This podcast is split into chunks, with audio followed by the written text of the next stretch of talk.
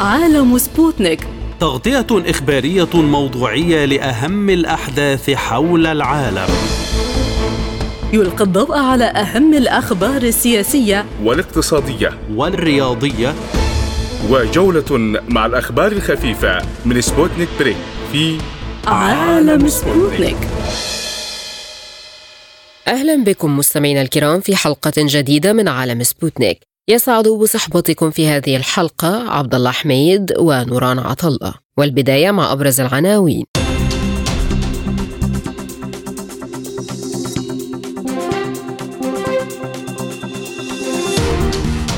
الرئيس الإيراني إبراهيم رئيسي يزور موسكو ويبحث مع بوتين الأوضاع في منطقة الشرق الأوسط. أزمة جديدة بين غوتيريش وإسرائيل التي تتهم الأمين العام بدعم الإرهاب لمطالبته بوقف الحرب. وزير الخارجية التركي يزور واشنطن لبحث إنهاء الحرب في غزة. عقوبات أمريكية على 13 فردا وهيئة مسؤولة عن تمويل الحوثيين في اليمن. اقتصاديا بوتين يقول إن الاقتصاد العالمي يمر بمرحلة فارقة وروسيا لم تعد كما يزعم الغرب محطه وقود إلى التفاصيل. اتهم الرئيس الإيراني إبراهيم رئيسي الغرب خلال محادثاته مع الرئيس الروسي فلاديمير بوتين في موسكو بدعم الإبادة الجماعية التي ترتكبها إسرائيل ضد الفلسطينيين في غزة. وفي إطار سلسلة من الاجتماعات التي تركز على الشرق الأوسط استقبل بوتين رئيسي في الكرملين غداة زيارة الرئيس الروسي للإمارات والسعودية. وناقش بوتين مع الرئيس الإيراني الحربين في غزة وأوكرانيا والجهود التي تبذلها روسيا ومنظمة البلدان المصدرة للأوبك للبترول أوبك لتعزيز أسعار النفط. من جهته قال الرئيس الإيراني إن ما يحدث في فلسطين وغزة هو بالطبع إبادة جماعية وجريمة ضد الإنسانية وأن المحزن أكثر هو الولايات المتحدة والغرب بدعمهما لهذه الحرب. وقال بوتين إن مشهد المعاناة والأطفال الملطخين بالدماء في غزة جعلوا عيونكم تذرف الدمع. لكن الحكومات الغربية تقول إن مثل هذه التصريحات منافقة. وتقول روسيا والدول العربية إن الغرب يكيل بمكيالين بدعمه القصف الإسرائيلي وحصار غزة بينما يتهم روسيا بارتكاب جرائم حرب في أوكرانيا. للتعليق معنا من لندن المحلل السياسي محمد المدحجي. بعد التحية ما أهمية توقيت هذا اللقاء في ظل التوتر والتحذيرات المستمرة من تصعيد الحرب؟ في البداية أحيي حضرتك والسادة المتابعين الكرام. آه، جاءت جاء هذا اللقاء مباشرة بعد زيارة الرئيس الروسي المهمة إلى الإمارات والسعودية. وكذلك في ظل آه، مساعي حكومة نتنياهو لاتساع رقعة الصراع الدائر في الأراضي المحتلة خاصة غزة باتجاه باقي مناطق الشرق الأوسط. وإسرائيل ترى في اتساع رقعة الصراع في المنطقة فرصة لإنغاذ نفسها من الورطة التي فيها آه، وقعت فيها أو أوقعت نفسها فيها. آه، من هنا يمكن نقرأ أن زيارة آه، الرئيس الإيراني إلى روسيا تأتي في إطار المساعي الإقليمية وكذلك الدولية خاصة من جانب روسيا لمنع إشعال فتنة جديدة في منطقة الشرق الأوسط آه، تدفع بها إسرائيل جهاد داخل إسرائيل وكذلك حكومة بايدن أنا أحدد في الولايات المتحدة حكومة بايدن لأن الجيش الأمريكي يريد الانسحاب من الشرق الأوسط باتجاه التركيز على الصين وفرض حصار بحري على الصين كما جاء في ميزانية العام القادم الأمريكية وتم تخصيص ميزانية خاصة لفرض حصار بحري على الصين. من هنا آه، نفهم أن هناك جهات تريد مشاغلة الجيش الأمريكي في المنطقة من خلال إشعال حرب إقليمية كبيرة آه لإبعادها عن لإبعاد الجيش الأمريكي عن المحيط الهادئ والصين. آه, آه، وهناك جهات تتضرر من هذا من هذه الحرب الإقليمية المحتملة ألا وهي روسيا على سبيل المثال، إيران، السعودية، الإمارات وكذلك جهة داخل الولايات المتحدة ومن هذه الجهات داخل الولايات المتحدة هي الجيش الأمريكي. فمن هنا يمكن نفهم أن هذه الزيارة تصب بهذا الاتجاه، واتجاه آخر لهذه الزيارة يتعلق بالتلاعب لوبيات الأسواق العالمية والبورصات بأسعار النفط.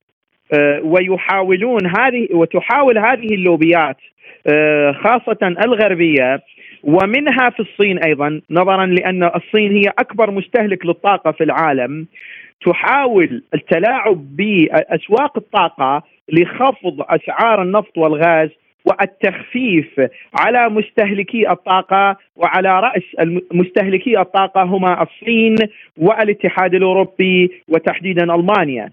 آه، وهذه المحاولات محاولات روسيا آه، في الواقع جزء منها يصب باتجاه إفساد آه، هذه الخطة الغربية ونوعا ما الصينية لمنع انهيار الأسعار في أسواق الطاقة خاصة النفط والغاز. هل هناك إمكانية لتنسيق الجهود بين روسيا وإيران لعودة السلام للمنطقة؟ وإذا كانت هناك إمكانية لذلك كيف يمكن تحقيقها؟ يعني حتى الآن التحقيق جاء آه، على شكل آه، امتناع إيران في الانخراط في هذه الأزمة، أزمة الأراضي المحتلة. وما تريده إسرائيل وما تحاول إليه إدارة بايدن. أي تعليق الأزمة على إيران. بينما سبب الأزمة هو إسرائيل حرفيا. آه، وسبب استمرار الأزمة هي هي حكومة نتنياهو تحديدا.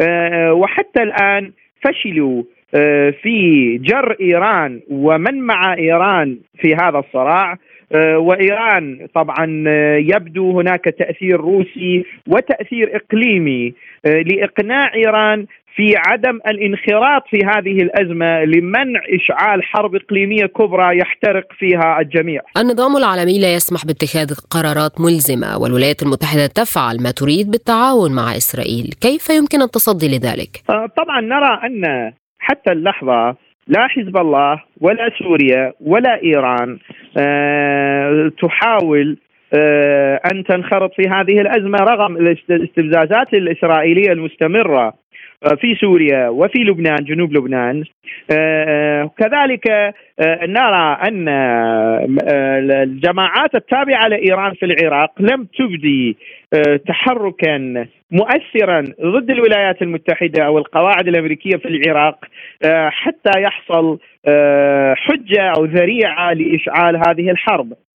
ما يحصل الآن نرى أن إيران تختصر ردها على التصريحات فقط آه، وتمنع حلفائها في المنطقة آه، من الانخراط في هذه اللعبة الإسرائيلية. المراد منها طبعا إسرائيل وإسرائيل تتبع باتجاه هذه اللعبة وهذه المهزلة في المنطقة لتبرر إجرامها في الأراضي المحتلة وتوسع من نطاق الحرب حتى تلقي آه، أزمتها الداخلية على الخارج وتنقذ نفسها. وهنا تحديدا نتنياهو المنتهي والميت سياسيا الآن يريد إحياء نفسه وحكومته وحزبه من خلال إشعال حرب إقليمية حتى يستمر في السلطة وينقذ نفسه من الموت السريري الذي هو فيه الآن.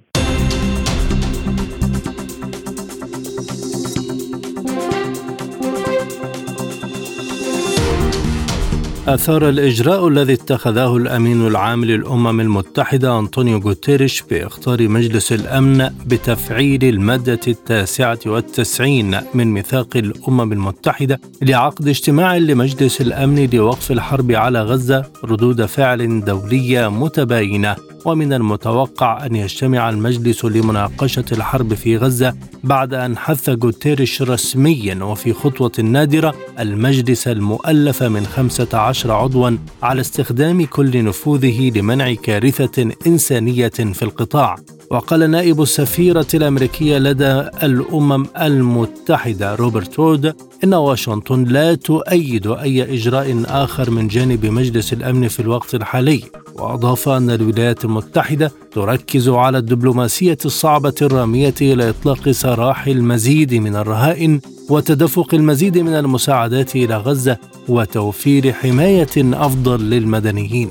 وتعارض الولايات المتحدة وحليفتها إسرائيل وقف إطلاق النار وتقولان إنه لن يعود بالنفع إلا على حماس وبدلا من ذلك تدعم واشنطن إعلان هدى لحماية المدنيين والسماح بالإفراج عن الرهائن الذين احتجزتهم حماس في هجوم السابع من أكتوبر على إسرائيل. واتهم سفير إسرائيل لدى الأمم المتحدة جلعاد إردان غوتيريش بأنه بلغ انحطاطا أخلاقيا جديدا بإرسال رسالة إلى مجلس الأمن مضيفا أن دعوة الأمين العام لوقف إطلاق النار هي في الواقع دعوة لإبقاء حكم حماس في غزة. بينما انتقد وزير الخارجية الإسرائيلي إيلي كوهين الأمين العام للأمم المتحدة معتبرا أن ولايته تشكل تهديدا للسلام العالمي. وأضاف على موقع إكس إن طلبه تفعيل المادة 99 والدعوة إلى وقف إطلاق النار في غزة يشكل دعما لمنظمة حماس وتأييدا لقتل المسنين وخطف الأطفال واغتصاب النساء. من لندن ينضم إلينا الدكتور أحمد عجاج أستاذ العلاقات الدولية نرحب بك دكتور وكيف يمكن قراءة ما يحدث بين غوتيريش وإسرائيل؟ طبعا ما يحدث بين غوتيريش وإسرائيل أن الأمين العام للأمم المتحدة يتصرف وفق التوصيف القانوني آه، لوظيفته بكونه أمين عام لمنظمة دولية مهمتها الأساسية إنقاذ الأجيال من كوارث الحرب وهذا ما جاء في ميثاق الأمم المتحدة ومهمته عدم أن يكون هناك أي تهديد للسلم والأمن الدوليين وما تفعله إسرائيل يعيد إلى الأذهان تلك الكوارث التي عانت منها البشرية أيام الحرب العالمية الثانية حيث يقتل المدنيون بدون أي يعني سبب وبدون أي يعني آه، قانون إنساني يطبق في عملية القتل.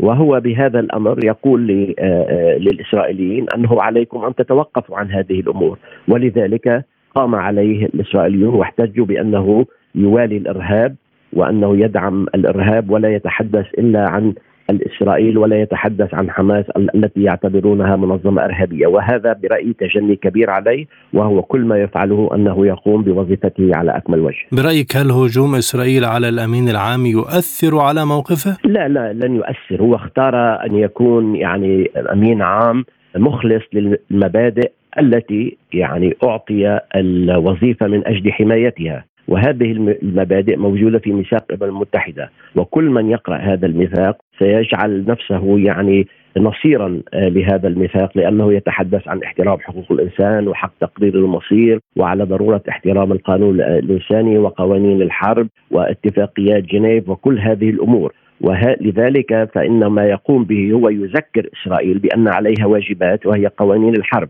وقوانين الحرب يعني يمكن أن نختصرها بأربعة مبادئ، يعني المبدأ الأول هو أن الحرب يجب أن تدار بكرامة وشرف، وهو مصطلح قديم يعني منذ القرون الوسطى، يعني يجب أن يكون على الجيش المحارب أن يتمتع بشيء من الكرامة والحس والمسؤولية والشعور بأنه الإنسان يجب أن لا يكون متوحشا، هذه واحدة. الثانية يجب أن تكون هناك ضرورة يعني أن لا يلجأ إلى القتل والضرب والقسوة إلا أن تكون هناك ضرورة يعني تستحقها بكل معنى الكلمة وللضرورة مبادئ في القانون الدولي لا داعي لذكرها الآن. وثانيا وهو التمييز بين المحاربين يعني يجب على القوة التي تقالد أن تميز بين مدني وبين عسكري ولا أن تضرب الجميع. وأخيرا المماثلة وهي بأنه يجب أن ترد بالمقدار الكافي الذي على الخطر الذي تتعرض له وأن لا تزيد عليه. هذا هو ما يقوله الامين العام المتحده وهذا ما تنتقده إسرائيل لأن ما يقوله ينسف تماما آه، المقولة الإسرائيلية من أساسها ويقول بطريقة غير مباشرة هو لم يقلها لكن بحديثه عن هذا الأمر أن إسرائيل متوحشة وتضرب القانون الإنساني وقوانين الحرب آه، برجلها ولا تأبه بالمدنيين. ما أهمية استخدام المادة التاسعة والتسعين التي بموجبها يوجه الأمين العام مجلس الأمن بأن إسرائيل تهدد الأمن والسلم الدوليين؟ المادة 99 يجب أن نقرأها من من خلفية تاريخية هي مادة أدخلت على ميثاق الأمم المتحدة ولم تكن موجودة في ميثاق عصبة الأمم آه التي كانت يعني هي منظمة سبقت الأمم المتحدة وكان هدفها أن تحول دون اندلاع حرب تشبه الحرب العالمية الأولى لكن للأسف وقعت الحرب العالمية الثانية. ولذلك فإن الميثاق تجاوز أو تدارك الخطر الذي كان موجودا في عصبة الأمم عصبة الأمم. بأنه أدخل المادة 99 والمادة 99 تعطي الأمين العام للامم المتحدة نفس حق الدولة بمعنى آخر أن الأمين العام للامم المتحدة بموجب هذه المادة بوسعه أن يدعو مجلس الأمن للاجتماع تحت عنوان هو يراه أن هناك خطورة كبيرة على السلم والأمن الدوليين وأنه بهذه الصفة أصبح مماثلا للدولة أي أنه ليس موظف فقط يرسل رسالة بل هو الآن يقرر ويعتمد على تقارير ويرى أن هناك فعلا خطر على الأمن والسلم الدوليين ولهذا يدعو إلى انعقاد لمجلس الأمن الدولي. وبناء على رسالته هذه دعت الإمارات أمس إلى يعني وضعت مشروع قرار إلى وقف إطلاق النار بناء على رسالة الأمين العام للأمم المتحدة. وبهذا أنه يكون أصبح منفذا ومقررا بنفس الوقت وليس موظفا اداريا. وهذه أهمية المادة 99 لأنها تعطيه صلاحيات لم تكن موجودة سابقا في ميثاق عصبة الأمم. ومن هذه الصلاحيات أنه بوسعه أن يدعو مجلس الأمن بوسعه أن يحصل على تقارير من الصحافة بوسعه أن يوجد يعني لجنة تحقيق بوسعه أن يتخاطب مع الدول ويطلب منهم معلومات. كل هذه الأمور أصبحت لديه وعليه يمكن أن يضع اضباره أو ملف يعني يضع فيه كل هذه التجاوزات وعلى ضوئها يقول للمجتمع الدولي أنه وللدول الأعضاء في مجلس الأمن أنه يجب عليكم يعني أن تنظروا لهذا الأمر لأن هذا السلوك الذي تقوم فيه مثلا إسرائيل الآن في غزة هو سيهدد السلم والأمن الدوليين وحددها بأن الحرب قد تجر مصر إلى حرب مع إسرائيل لأن الفلسطينيين سوف يضطرون إلى عبور آه، الشريط الفاصل بين غزة ومصر لأنهم يموتون يوميا ولا يجدوا ملجا وأن هناك احتمال أمراض وأن هناك جوع كل هذه الأمور يعني أصبحت معروفة لدى الجميع وهو الأمين العام للامم المتحده بموجب هذه المادة يخطر يعني مجلس الأمن ويطلع الصحافة ويطلع الرأي العام على ما يجري وهذا يشكل ضغط كبير على إسرائيل لأنه يعريها ويكشفها أمام العالم هل يمكن أن يأخذ المجلس قرارا بهذا الخصوص في ظل الحماية الأمريكية؟ آه، طبعا المجلس لن يقوم بوسعه أن يأخذ قرار لسبب بسيط يعني أن المادة 99 تخوله أن يفعل مجلس الأمن، لكن لن تسمح له بأن يكون هو مجلس الأمن، أن يكون هو الدول الأعضاء، هو يفتح يدعو إلى جلسة ويلفت الأنظار والدول الأعضاء الخمسة عشر ومنهم الخمسة من أصحاب الفيتو هم الذين يقررون. وطالما الأعضاء الخمسة غير متفقين فطبعا الأمال كلها سوف تتهاوى ولن يحدث شيء طالما أن عضو واحد وسع أن يضع فيتو وهو الولايات المتحدة الأمريكية. لكنه بالمقابل يكون قد أدى قسطه كما يقولون إلى العلا وكشف المسألة كما هي أمام الرأي العام وأصبح الأمر واضحا للجميع من يريد أن يقتل الناس ومن يريد أن يحميهم. إسرائيل لا تنفذ قرارات الأمم المتحدة، فماذا يفيد إصدار أي قرار جديد يخص غزة؟ طبعا يفيد لأنه إذا تصو... يمكنك أن ترتكب جريمة ولا أحد يسمع فيها ولا أحد يعرف عنها، ويمكنك أن تركب ترتكب جريمة وكل الناس تعرف عنها وتقول أنك مجرم، فرق كبير بين الأمرين. وهذا هو المهم في هذا الأمر أن الامين العام للمتحدة جعل المسألة واضحة للجميع أن هناك انتهاك خطير للقانون آه، آه، الإنساني ولقانون الحرب الذي أنا ذكرته بأركانه الأربعة. ووضع الجميع أمام مسؤولياتهم من يتأخر عن حماية الناس ومن يتقدم. والناس هي الحكم والعالم الآن أصبح قرية واحدة والجميع يعرف من الذي يقتل ومن الذي يدافع عن الناس.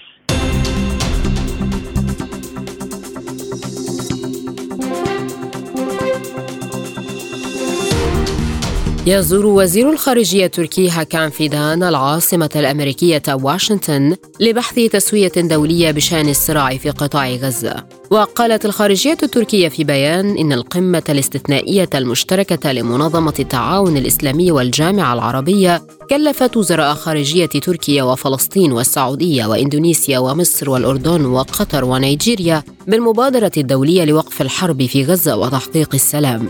وتأتي الزيارة مع زيادة التوتر بين إسرائيل وتركيا بسبب استمرار الحرب على غزة وسحب السفراء وارتفاع حدة التصريحات من الرئيس إردوغان الذي وصف ما تفعله إسرائيل بالإبادة الجماعية وجرائم الحرب كما أكد على عدم ثقته بجدوى الحديث مع رئيس الوزراء بنيامين نتنياهو. وفي وقت سابق اعتمدت الجمعية العامة للأمم المتحدة بأغلبية ساحقة خمسة قرارات لصالح القضية الفلسطينية وحصل القرار الخاص بتقديم المساعدات إلى اللاجئين الفلسطينيين على تأييد 168 دولة مقابل اعتراض واحد وامتناع عشر دول هي الولايات المتحدة والكاميرون وغواتيمالا وميكرونيزيا والباراغواي وفانواتو وبالاو. كما حصل القرار الثاني المعني بعمليات وكالة غوث وتشغيل اللاجئين الفلسطينيين أونروا على أغلبية 165 دولة واعتراض أربع دول من إسطنبول ينضم إلينا دكتور مهند حافظ أغلو الباحث في العلاقات الدولية بعد التحية هل يمكن لتركيا أن تلعب دورا مؤثرا وتقنع الولايات المتحدة بوقف الحرب؟ طبعا تركيا تكثر جهودها مع واشنطن ومع كل الدول الداعمة لإيقاف هذه الحرب وعلى رأسها آه، روسيا بطبيعة الحال والدول العربية المباشرة. أعني هنا المملكة العربية السعودية والإمارات وقطر وفلسطين والأردن ومصر. ولكن واضح أن هناك آه، مخططا تقوم الولايات المتحدة الأمريكية بتطبيقه من خلال هذه الحرب. لذلك من الصعب أن نقول بأن آه، الحرب سوف تنتهي أو تتوقف في المرحلة القادمة بالرغم من كل الجهود سواء التركية أو العالمية. لماذا؟ لأن هناك هدفا تحاول واشنطن تحقيقه من خلال هذه الحرب. لطالما كانت الولايات المتحدة الأمريكية تستثمر في الأزمات وفي الحروب آه، لمصالحها آه، الوطنية المباشرة. وبالتالي الأمر منوط برؤية أو إرادة للولايات المتحدة الأمريكية آه، لإعطاء أوامرها لتل أبيب لإيقاف هذه الحرب ولكن يبدو في المنظور القريب والمتوسط أن الأمر سوف يستمر. أليس من الواضح أن إسرائيل لا تستجيب لأحد حتى لأمريكا؟ لا آه، أنا أظن أن الولايات المتحدة الأمريكية تعمل بمكيالين تصرح بأنه يجب عزل المدنيين عن الاستهدافات وأنه يجب أن يكون هناك حلولا لما يجري في الأراضي الفلسطينية من جهة.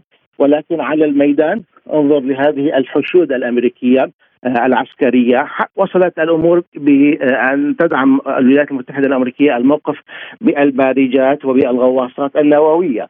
هذا يعني أن الولايات المتحدة الأمريكية لا تريد على المستوى الإعلامي والبصري أن تكون مشوهه في حقوق الإنسان. ولكنها في الواقع تقوم بما تريده وتطلب من إسرائيل الاستمرار في هذه الحرب آه، البربرية على غزة، يعني الأمر منوط مباشرة بواشنطن وليس بتل أبيب، آه، إسرائيل ليست إلا منفذة لما آه، هو مخطط أمريكي، أنا أعني هنا فيما بعد الانتقام الإسرائيلي من عملية طوفان الأقصى، استمرارية هذه الحرب واليوم نتعدى الشهرين منها هذا يعني أن الأمر متعمد ومقصود كما هو الحال بشكل مباشر فيما يجري في آه، أوكرانيا. أي أن ما يجري في آه، غزة هو مرآة وهو صورة طبق الأصل لما يجري في أوكرانيا من أن الولايات المتحدة الأمريكية تصب الزيت على النار وتقوم بدعم طرف ما لاستمرارية هذه الحرب لتحقيق المصالح القومية. كيف يمكن أن تؤدي هذه الوسائل الدبلوماسية لنتائج بينما صوت القوى هو الأعلى؟ يعني آه، لا لا مفر من هذه التحركات ومحاولة إنقاذ مهما كان آه، من ينقذ عدده قليل ايا كانت هذه الدماء التي تحاول تركيا مع المجموعة الأخرى أن تنقذ ما يمكن إنقاذه من دماء ذكية تراق في هذه الحرب البربرية. آه، تبقى هذه المفاوضات وتبقى هذه المساعي حثيثة ومستمرة ولا يمكن أن تتوقف إلا إذا توقفت الحرب بشكل كامل، يعني حتى لو آه، تم الاتفاق عن هدنة جديدة وهذا مستبعد وحتى هذا ما تقوله واشنطن بطبيعة الحال إلا أننا نحن نتحدث اليوم عن واجب أخلاقي وواجب إنساني وواجب سياسي تجاه القضية الفلسطينية. كون تركيا إحدى الدول الأساسية المؤثرة في المنطقة والتي لطالما دخلت مع إسرائيل في خلافات وفي توترات وقطيعة للعلاقات لأجل القضية الفلسطينية. يلتزم على أو يطلب من تركيا أن تكون مستمرة في هذا الموقف. سواء على المستوى الشعبي أو حتى على المستوى الرسمي السياسي حتى مع أحزاب المعارضة بل أن هناك أحزاب في المعارضة كحزب المستقبل يطالب الحكومة التركية ب قطع كل العلاقات التجارية والإمدادات والاتفاقات التجارية ما بينها وما بين إسرائيل. أي نحن نتحدث اليوم عن رؤية عالية النبرة في الداخل التركي. لذلك تأتي هذه التحركات الرسمية التركية متجسدة بتحركات وزير الخارجية التركي حكام فيدان وزيارته لواشنطن اليوم لعله ينقذ ما يمكن إنقاذه. ألا يوجد في تركيا والدول الإسلامية وسائل ضغط عملية؟ يعني وسائل الضغط هو أن يكون هناك تحريك ملفات أخرى ربما يكون هناك تهدئة للملف الفلسطيني ولكن ليست المنطقة وليست تركيا بشكل أساسي في هذه الفترة تحديدا تستطيع أن تحرك ملفات أخرى لحسابات اقتصادية ولحسابات انتخابية. وبناء عليه يعني سوف تبقى تركيا تضغط بوسائل دبلوماسية كما حالها حال الدول العربية لأنها متناغمه في هذا الموقف مع الدول العربية. وتعتبر أن الموقف العربي هو الذي هو البوصلة الذي تتحرك من خلاله. وهناك سقوف معينة تتحرك من خلالها أنقرة لضغط على تركيا. على رأسها بأن تكون هناك يعني عدم المطالبات والمناشدات بإيقاف هذه الحرب البربرية.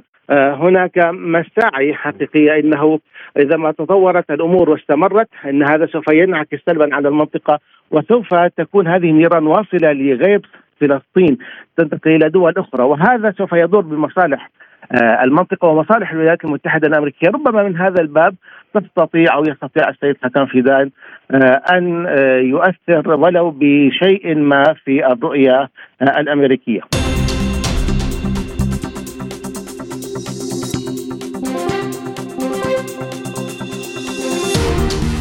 أفادت مذكرة على الموقع الإلكتروني لوزارة الخزانة الأمريكية بأن الولايات المتحدة أصدرت عقوبات جديدة تتعلق بمكافحة الإرهاب تستهدف أفرادا وكيانات في اليمن ودولا أخرى. وأوضحت الوزارة الأمريكية في بيان أن واشنطن استهدفت 13 فردا وهيئة مسؤولة عن تمويل جماعة الحوثي في اليمن من خلال بيع سلع إيرانية مدعومة من الحرس الثوري. وقال مساعد كبير للرئيس الأمريكي جو بايدن إن بلاده تعتقد أن إيران متورطة في تخطيط وتنفيذ هجمات بطائرات مسيرة وصواريخ تشنها جماعة أنصار الله على إسرائيل وسفن في البحر الأحمر. وتعد تصريحات جون فاينر معاون الأمن القومي بالبيت الأبيض من بين أكثر التعليقات صراحة حتى الآن التي يدلي بها مسؤول أمريكي حول الاشتباه في تورط إيران في هجمات أنصار الله. وتحدث فاينر بعد ساعات من فرض الولايات المتحدة عقوبات جديدة تهدف إلى خنق ما يصفه مسؤولون أمريكيون بأنه دعم مالي إيراني لضربات الحوثيين. وقال فاينر في مؤتمر لمنتدى أسبن الأمني في واشنطن إن الحوثيين ما كانوا لا يملكون الأسلحة ولا المعلومات المخابراتية ولا الدافع للقيام بذلك لولا دور الحرس الثوري الإيراني. وتابع أنهم متورطون في تنفيذ هذه الهجمات والتخطيط لها وتنفيذها والتصريح بها وأنهم بشكل أساسي يدعمونها. من صنعاء ينضم إلينا الدكتور عبد الرحمن راجح الباحث في العلوم السياسية. بعد التحية دكتور هل هذه العقوبات مرتبطة بالهجمات الأخيرة على إسرائيل؟ طبعا نفس الخزانة الأمريكية أو واشنطن أعلنت أن هذه العقوبات مرتبطة بالهجمات أو الأحداث التي حصلت في البحر الأحمر. بمعنى آخر أنها مرتبطة بما يحصل من ردود أو هجمات من قبل الجيش اليمني على إسرائيل. بالتأكيد يعني هي مرتبطة حسب ما أعلنوا هم أنفسهم الأمريكان يعني. هذا الرد الأمريكي الأول يمكن أن يتبعه ردود فعل أخرى؟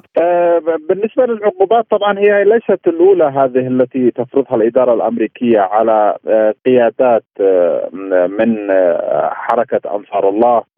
سبقتها عدد من العقوبات. وبالفعل باعتقادي أنها ستستمر. ولكن هل هذه الردود هي هل هذا هو الرد الكافي على ما يحصل في البحر الأحمر ومن ردود يمنية على إسرائيل؟ باعتقادي ان ولكنها لن تتطور أكثر. قد قد تكون هناك عقوبات أخرى أخرى ولكن بالنسبة للرد العسكري على ما يبدو هناك اختلافات كبيرة جدا في الإدارة الأمريكية حول الردود آه، أو الرد العسكري على آه، الجانب آه، اليمني. هناك من يدعو حسب وكالة رويترز نفسها إلى رد عسكري في اليمن وهناك من يخالف هذا الرد ويخاف أن تتوسع المعركة في حال ردت الولايات المتحدة. الأمريكية تتوسع ويكون هناك يعني صراع أكبر خاصة مع إيران وهذا ما يعني جعل الأمريكيون أن يفكروا في ردود اقتصادية حتى الآن. كيف تؤثر هذه العقوبات على جماعة أنصار الله برأيك؟ في الحقيقة بالنسبة للقيادات قيادات أنصار الله بالتأكيد أنها لن تكون لها أي تأثير يعني عليهم. باعتبارهم لا توجد لديهم أي أنشطة تجارية في الولايات المتحدة الأمريكية أو حسابات بنكية في أي دولة أوروبية أو في الولايات المتحدة الأمريكية. ولكن باعتقادي أن هذه العقوبات ستتوسع يوما بعد آخر وقد يكون لها تأثير مباشر آه، على الشعب اليمني الذي يعاني من حصار آه، اقتصادي ومنذ فترة كبيرة. اولا من قبل التحالف آه، السعودي الإماراتي والآن آه، بدخول الولايات المتحدة أيضا على الخط وفرضها كل يعني يوم عقوبات على قيادات تدعي إنهم قيادات من حركة انصار الله.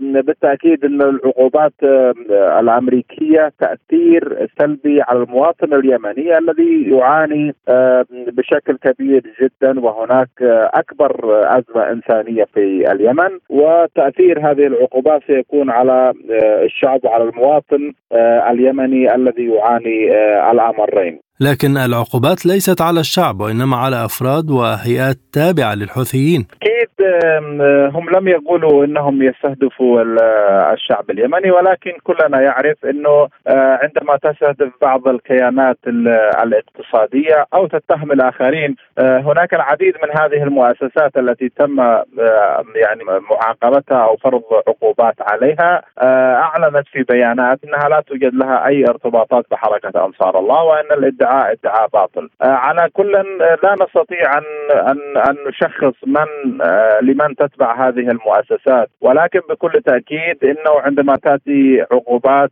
ستؤدي اولا إلى آه، خرخلة الوضع الاقتصادي ستؤدي إلى الضغط على الشعب اليمني ستؤدي على الضغط على بعض المؤسسات وهذا بينعكس بشكل مباشر آه، على آه، الشعب اليمني كونه هو الذي يتجرع ويلات الحرب والعقوبات يعني بشكل أكبر. اذا ما هو رد الفعل المتوقع من جانب أنصار الله؟ لا أعتقد إن هناك ردا بالنسبة للموضوع الاقتصادي والعسكري ولكن الوضع العسكري في حول الردود على كيان الاحتلال الإسرائيلي وموضوع غزة واصرارهم على منع الملاحة البحرية الإسرائيلية من باب المندب والبحر الأحمر سيستمر وهذا ما يؤكدون عليه. وبالتاكيد هناك أنباء عن رسائل متعددة بعثها الأمريكان لأنصار الله حددوا بتدخل عسكري وما إلى ذلك ولكن آه، باعتقادي إن الوضع في غزة في آه، إذا لم آه، يحل وتهدأ الحرب هناك ويتوقف العدوان فإن الجانب اليمني سيستمر في تصعيده ومنع الملاحة البحرية. وهذا ما أكد عليه وزير وزير الدفاع اليمني أمس من على سفينة جالاكسي الجديدة التي تم أخذها أو احتجازها. آه، لذلك أعتقد إن حرب غزة وعدوان غزة قد يؤدي بالمنطقة كلها إلى أزمة أكبر آه، شمولا آه، إذا لم تستجب الولايات المتحدة الأمريكية لصوت العقل وتستطيع إقناع كيان الاحتلال الإسرائيلي على وقف الحرب أو على الأقل عدم استهداف المدنيين بهذا الشكل وسقوط مئات المدنيين يعني كشهداء يعني قتلى وجرحى في غزة.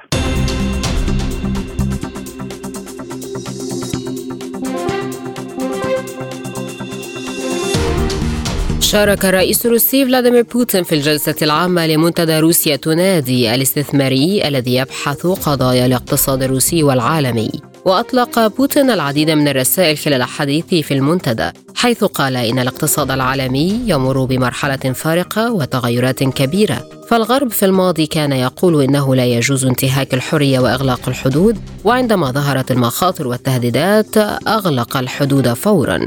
وأضاف بوتين أن القادة في الغرب يتخلون عن قواعد السوق التي دعوا إليها في الماضي وينتهكون المبادئ الأساسية كحرمة الملكية الخاصة والبنوك الغربية التي كانت بمثابة مرافق للأموال الأجنبية أصبحت مكانا للنهب والسرقة. وأشار الرئيس بوتين إلى أهمية العمل من أجل التحول إلى التعامل بالعملات الوطنية وإمكانية استخدام بدائل أخرى ستؤدي إلى ثورة حقيقية تقوض هيمنة البنوك الغربية.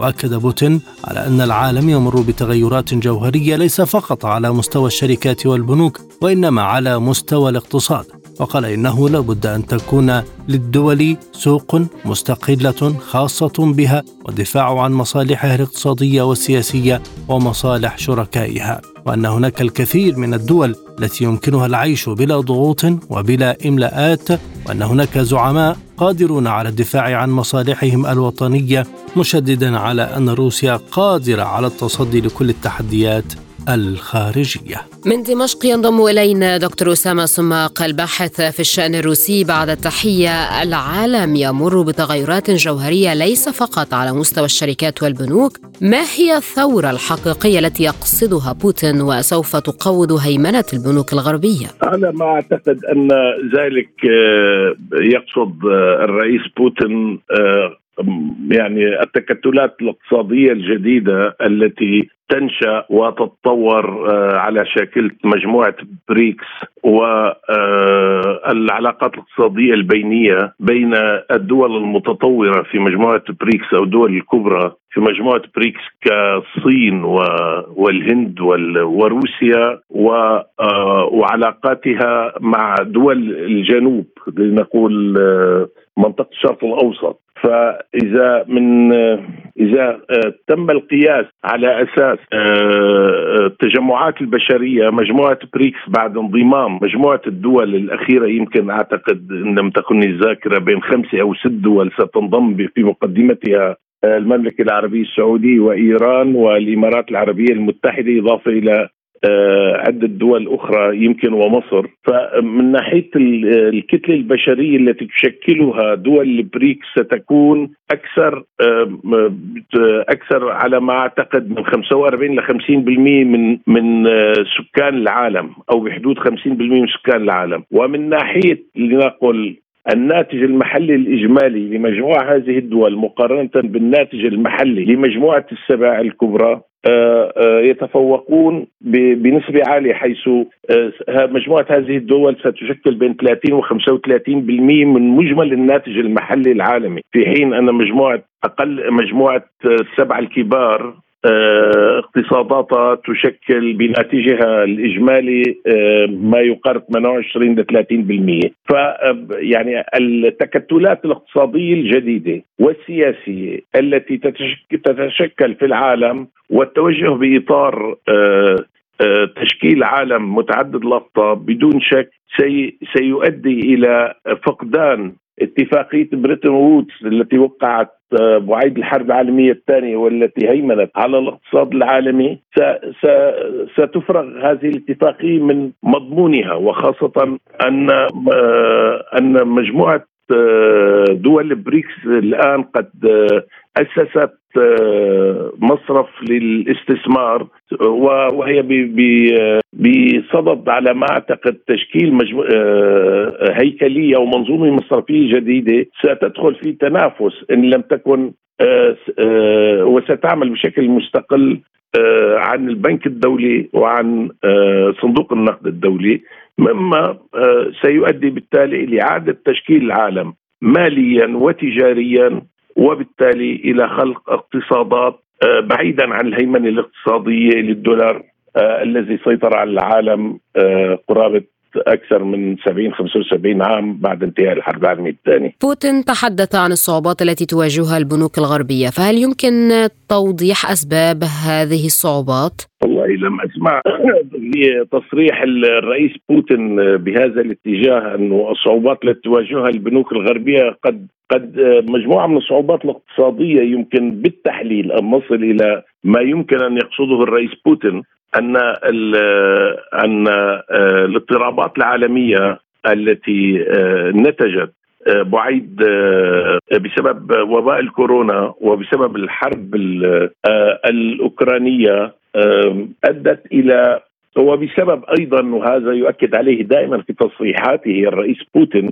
وبسبب الطباعة غير المنضبطة لمليارات الدولارات من أجل آه، آه، تغطية العجز آه، في الاقتصاد الأمريكي وتغطية الديون الهائلة التي التي أصبحت الدولة الأمريكية التي أصبحت تشكل عبئا كبيرا على كاهل الدولة الأمريكية أدى بالتالي إلى إلى عدم يقين أو استقرار مالي ونقدي في دول العالم. في دول الغرب خاصة. مما آه، أدى بالتالي إلى زيادة التضخم في هذه الدول وهذا آه، بدوره آه، جعل اضطر المنظومة المصرفية أو البنوك المركزية مثل البنك المركزي الأوروبي والاحتياطي الفيدرالي الأمريكي إلى رفع الفائدة على الدولار وعلى اليورو أكثر من مرة، وهذا بدوره أدى إلى تراجع الاستثمار، لأن يعني عمليه رفع الفائدة تؤدي إلى الركود الاقتصادي. عاده هيك بعلم الاقتصاد، مما أدى إلى مشاكل مصرفية واقتصادية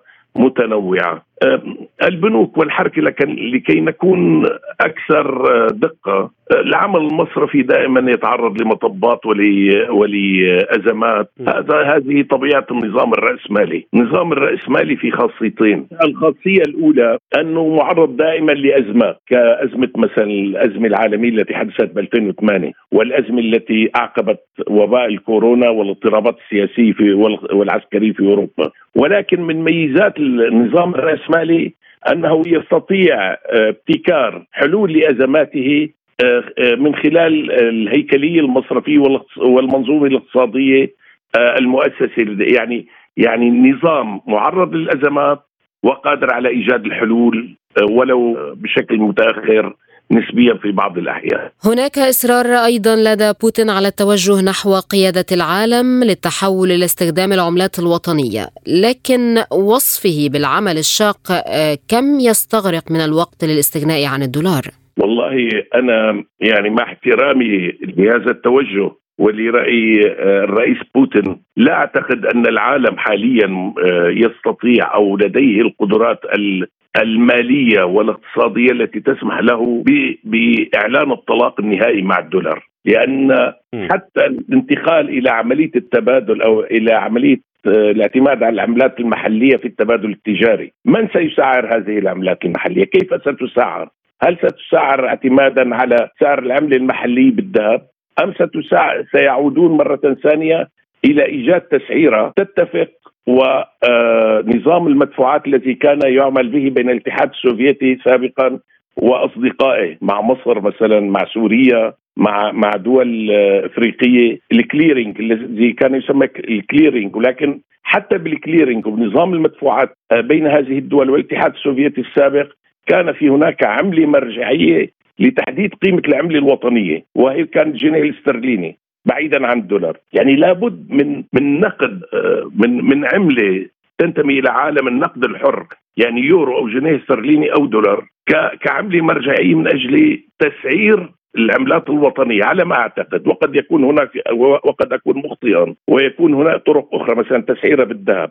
لذلك أنا أوافق الرئيس بوتين على قوله أن آه، أن هذه العملية عملية شاقة وطويلة ولن آه، ولن تنتهي هذه العملية حتى لو نجحت خلال آه، سنة أو اثنين. بالعكس عملية طويلة قد تأخذ عقود من الزمن. هل الغرب بالفعل كان يعتبر روسيا محطة للوقود؟ وكيف تغيرت الأوضاع حاليا؟ آه، يعني هذا كان تصريح بالأساس إذا لم تخن الذاكرة للرئيس أوباما أنه عندما عندما قال أن أن روسيا لا تنتج شيئا ما عدا الخامات خامات النفط والغاز وهي تشبه محطة وقود لم تكن روسيا في يوم من الأيام لا أيام القيصري ولا أيام الاتحاد السوفيتي ولا حاليا مجرد محطة وقود روسيا اقتصاد جبار وكبير ومتنوع وينتج الكثير من السلع والخدمات. ولكن تصريح أوباما كان تصريح سياسي من أجل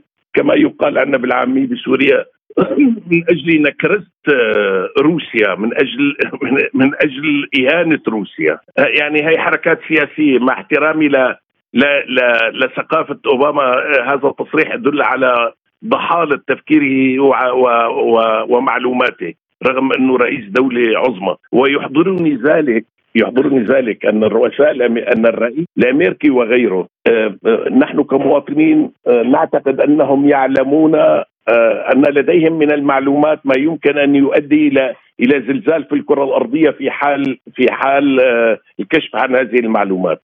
ولكن عمليا ما أود أن اقوله ما كتبه في يوم من الأيام كينيدي قبل موته عندما قال عندما نجحت في انتخابات الرئاسة الأمريكية كنت آه، أظن أنني سأحصل على على كمية من المعلومات ما لدرجة إني لن أستطيع استيعابه. ولكن عندما آه، استلمت مقاليد الحكم وأصبحت رئيسا للولايات المتحدة تبين أن الرئيس الأمريكي لا يعرف زيادة عن أي إنسان مثقف في المجتمع الأمريكي أكثر من 20% فلا أعتقد أن آه، أن هذا التصريح الذي أدلى به أوباما يدل على على عمق ثقافته بالعكس على سطحية في التفكير روسيا لم تكن يوما محطة وقود بل آه، تاريخيا هي عبارة عن دولة صناعية كبيرة وذات ثروات هائلة ورد بوتين على على ذلك شكل من أشكال السخري من هذا التصريح على ما أعتقد.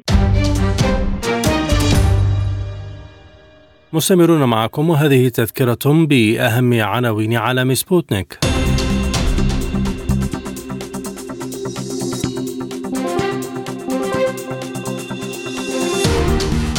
الرئيس الإيراني إبراهيم رئيسي يزور موسكو ويبحث مع بوتين الأوضاع في منطقة الشرق الأوسط. أزمة جديدة بين غوتيريش وإسرائيل التي تتهم الأمين العام بدعم الإرهاب لمطالبته بوقف الحرب. وزير الخارجية التركي يزور واشنطن لبحث إنهاء الحرب في غزة. عقوبات أمريكية على 13 فردا وهيئة مسؤولة عن تمويل الحوثيين في اليمن. اقتصاديا بوتين يقول إن الاقتصاد العالمي يمر بمرحلة فارقة وروسيا لم تعد كما يزعم الغرب محطه وقود والآن مستمعين إليكم الزميل خالد عبد الجبار وجولة إخبارية حول العالم. أفاد المتحدث باسم الرئاسة الروسية ديمتري بيسكوف بأن التصريحات بشأن أن روسيا ستذهب إلى المفاوضات مع أوكرانيا بشروط كييف غير واقعية. وقال بيسكوف إن الأمريكيين براغماتيون للغاية وبطبيعة الحال هدفهم الرئيسي هو رفاهيتهم. وهنا يجب على أوكرانيا أن تفهم أنهم في الواقع لا يشكلون مصدر القلق الرئيسي للولايات المتحدة. مضيفا أن مصدر القلق الرئيسي بالنسبة للولايات المتحدة هم الأمريكيون يقتلون أنفسهم وحتى على حساب عدد كبير من أرواح هؤلاء الأوكرانيين. وأشار بسكوف إلى أن الأمريكيين هم الذين يكسبون مليارات الدولارات من موارد الطاقة الباهظة الثمن ومن الغاز الذي يزودون به أوروبا ومن النفط وما إلى ذلك وفي وقت سابق قال نائب مستشار الأمن القومي للرئيس الأمريكي جوناثان فاينر إن الولايات المتحدة تريد التأكد من أنه في عام 2024 سيتعين على روسيا التفاوض مع أوكرانيا بشروط كييف. نشرت وزارة الدفاع الروسية مقطع فيديو يظهر عددا من المسيرات الروسية المجهزة لتدمير المعاقل الأوكرانية. ويظهر الفيديو قيام طائرات من دون طيار روسية بتحييد مجموعة عسكرية أوكرانية في أحد المخابئ بالقرب من أرتيوموفسك. وبحسب الفيديو المنشور فإن القوات الروسية قامت بتجهيز المسيرات وحددت المعاقل الأوكرانية وقامت بتدميرها. وأفشلت القوات الروسية الهجوم المضاد الأوكراني على الرغم من الدعم المالي والعسكري الكبير الذي قدمه حلف الناتو وعدد من الدول الغربية والمتحالفة مع واشنطن لنظام كييف.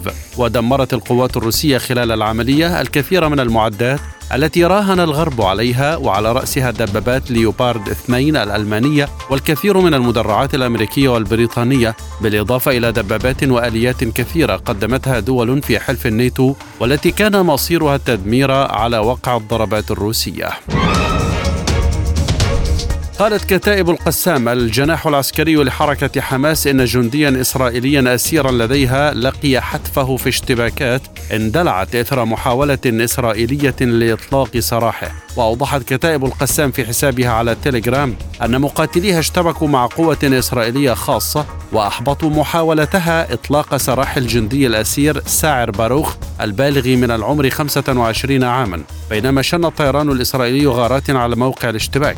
وأضافت القسام أن الاشتباكات أسفرت عن قتلى وإصابات بين أفراد القوة الإسرائيلية الخاصة. أعلن الجيش الإسرائيلي مهاجمته 450 هدفا في قطاع غزة خلال يوم واحد فقط. وأفادت هيئة البث الإسرائيلية بأن الجيش الإسرائيلي هاجم نحو 450 هدفا في غزة خلال اليوم الأخير فقط. في وقت أعلن أنه قتل الكثير من الفلسطينيين في القطاع خلال اليوم نفسه وتحديدا في مدينة خان يونس. وفي سياق متصل أعلن الجيش الإسرائيلي أن جنديين اثنين خلال الحرب البرية التي يشنها على قطاع غزة قتلوا وأعلن الجيش الإسرائيلي مقتل جنديين آخرين ليرتفع حصيلة قتلى الجيش الإسرائيلي منذ بداية الحرب إضافة إلى القتيلين اللذين سقطا الجمعة إلى 418 قتيلا. صرحت حركة المقاومة الإسلامية الفلسطينية حماس بأن اعتقال الجيش الإسرائيلي لمجموعة من المواطنين المدنيين هو جريمة مفضوحة للانتقام من أبناء الشعب المدنيين. وقالت حماس في بيانها على تليجرام اعتقال جيش الاحتلال النازي لمجموعة من المواطنين المدنيين النازحين في إحدى المدارس في قطاع غزة وتجريدهم من ملابسهم بصورة مهينة. هو جريمة صهيونية مفضوحة للانتقام من أبناء الشعب الفلسطيني الأعزل نتيجة ضربات التي تلقاها جنوده وضباطه على أيدي رجال المقاومة. وأضافت أنها محاولة لن تفلح في محو هزيمته النكراء وفشله الاستراتيجي يوم السابع من أكتوبر. وتابع البيان أن جريمة الاعتقال وتفتيش المعتقلين وتجريدهم من ملابسهم وتصويرهم هو عمل لا يقوم به إلا مرتزقة وميليشيات إرهابية منفلتة من كل القيم والأعراف والقوانين وهي الصفة التي تنطبق على هذا الجيش النازي. وكان الجيش الإسرائيلي قد شن حملة اعتقالات واسعة في مناطق متفرقة من قطاع غزة أبرزها بيت لاهيا وخان يونس وجباليا إذ نشرت وسائل إعلام إسرائيلية صورا ومقاطع تظهر عددا كبيرا من الفلسطينيين وهم مجردون من أغلب ملابسهم خلال عمليات الاعتقال بحجة التأكد من نشاطهم.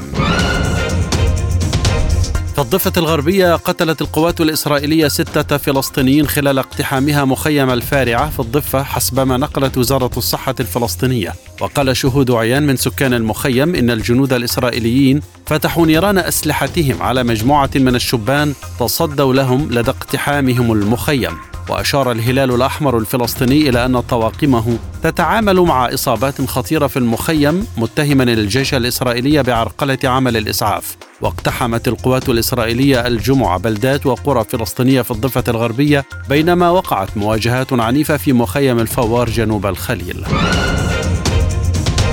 قال رئيس الوزراء الفلسطيني محمد إشتيا إن السلطة الفلسطينية تعمل مع المسؤولين الأمريكيين على خطة لإدارة غزة بعد انتهاء الحرب معتبرا أن هدف إسرائيل المتمثل في القضاء على حماس غير واقعي مضيفا أنه يجب بدلا من ذلك ضمها إلى نظام حكم جديد. وقال اشتي إنه يفضل بعد انتهاء الحرب أن تصبح حماس شريكا صغيرا في إطار منظمة التحرير الفلسطينية مما يساعد في بناء دولة مستقلة جديدة تشمل الضفة الغربية المحتلة وقطاع غزة والقدس الشرقية. وقال المسؤول الفلسطيني إن مسؤولين أمريكيين زاروه في وقت سابق من الأسبوع الجاري لبحث خطة لليوم التالي للحرب على غزة. واتفق الجانبان على أنه لا ينبغي لإسرائيل إعادة احتلال غزة أو تقليص أراضيها لإنشاء منطقة عازلة أو طرد الفلسطينيين.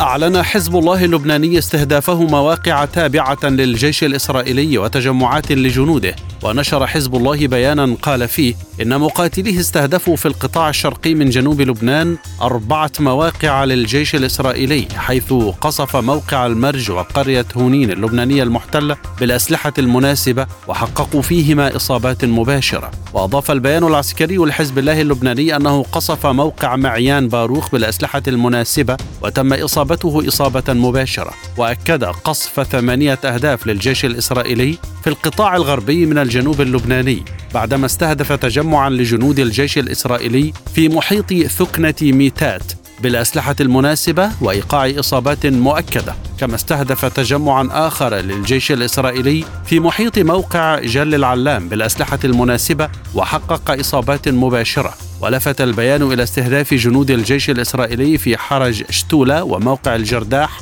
وإصابة جميع الأهداف بشكل مباشر.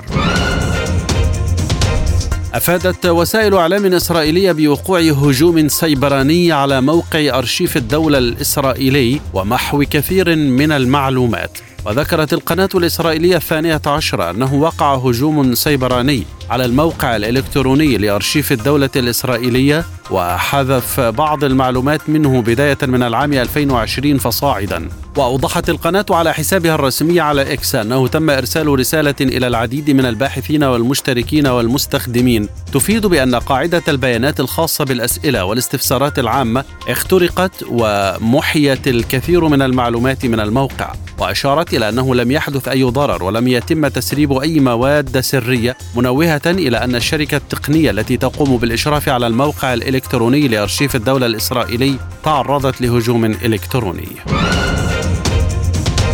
أظهر استطلاع رأي إسرائيلي تراجع رئيس الوزراء الإسرائيلي بنيامين نتنياهو أمام بيني جانتس عضو مجلس الحرب المصغر على غزة وذكر الموقع الإلكتروني والا أن حزب الليكود الحاكم بقيادة نتنياهو حصل على 18 مقعدا فقط. مواصلا التراجع بمقعدين كاملين أمام حزب معسكر الدولة بزعامة جانتس الذي حصل في الاستطلاع على 38 مقعدا. وأوضح الاستطلاع أنه في حال إجراء انتخابات برلمانية إسرائيلية في الوقت الراهن فإن أحزاب المعارضة ستحصل على 71 مقعدا مقابل 44 لأحزاب الائتلاف الحالي لنتنياهو. وحول أحقية تولي منصب رئاسة الوزراء في تل أبيب جاء بيني جانتس في المرتبة الأولى بنسبة 51% مقابل 31% فقط لنتنياهو. كشف مسؤولون أمريكيون وإسرائيليون أن مصر وجهت تحذيرات إلى الولايات المتحدة وإسرائيل من أنه إذا فر الفلسطينيون إلى سيناء فقد يؤدي ذلك إلى قطع العلاقات بين القاهرة وتل أبيب. وقال المسؤولون الإسرائيليون إنه خلال الأسابيع القليلة الماضية أبلغ مسؤولون مصريون في الجيش وفي جهاز المخابرات نظراءهم في الجيش الإسرائيلي وجهاز الأمن القومي الداخلي أنهم قلقون للغاية بشأن تداعيات العملية العسكرية في جنوب غزة على مصر خصوصا مع استمرار نزوح المدنيين باتجاه معبر رفح الحدودي. ونقل موقع أكسيوس عن المسؤولين الإسرائيليين أن المصريين أعربوا عن قلقهم من أن تؤدي الأزمة إلى عبور آلاف الفلسطينيين الحاجز الحدودي ومحاولة العثور على مأوى في شبه جزيرة سيناء. وأضافوا أن المصريين أبلغوا إسرائيل أن مثل هذا السيناريو يمكن أن يخلق أزمة خطيرة في العلاقات بين البلدين.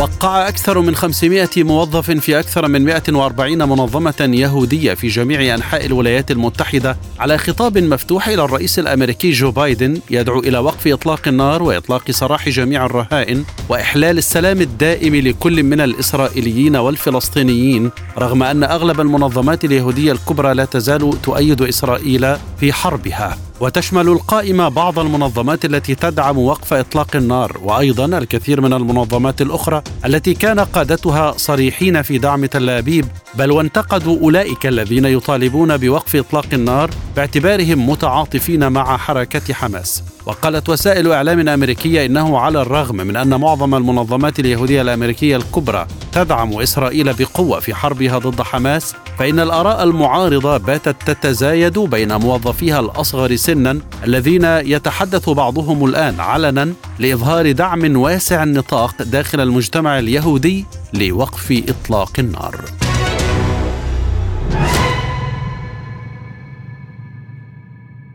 في الختام إليكم تذكرة بأهم ما جاء في عالم سبوتنيك.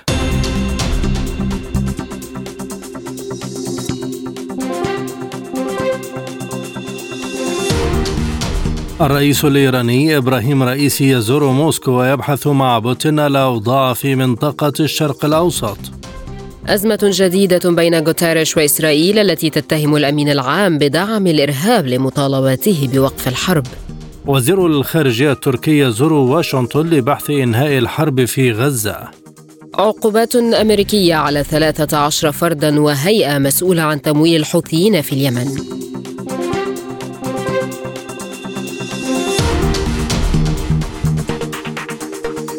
للمزيد زوروا موقعنا سبوتنيك إلى اللقاء.